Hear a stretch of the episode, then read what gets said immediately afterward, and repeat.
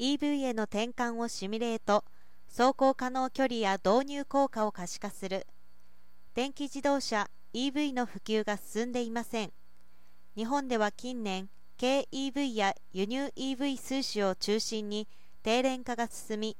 補助金活用によりガソリン車並みの価格で購入可能な車種が登場しています。充電インフラも急速充電器の設置に国の補助金が増額されるなどして徐々に拡充しつつあります。日本における EV 乗用車販売比率は昨年1月から12月で1.42%にとどまり北米、欧州、中国に大きく差をつけられています。阻害要因として指摘されている価格航続距離充電インフラのうち航続距離はバッテリー容量大型化などにより一部車種は長距離走行も可能になっているものの使用環境や運転の仕方用途などにより実際の航続距離実用航続距離は大きく変動します。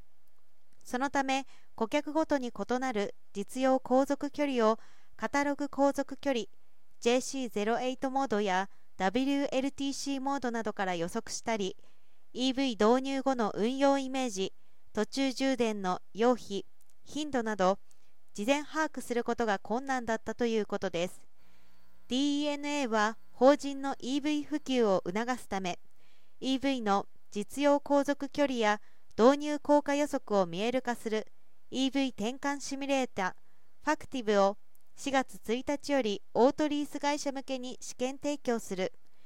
24年度の商用化を目標とします。同シミュレータは車検証や定期点検運行管理台帳などの基本情報で車両の使われ方を特定します。さらに走行地域の道路特性や気象情報の分析を加え用途に合った候補 EV を選定し実用性能実用航続距離やバッテリー状況や導入効果をデータで提供します。新たに情報キャンデータ等を取得する必要がなく候補 EV の即提示とか実用性能や導入効果予測のユーザー提示を可能とします。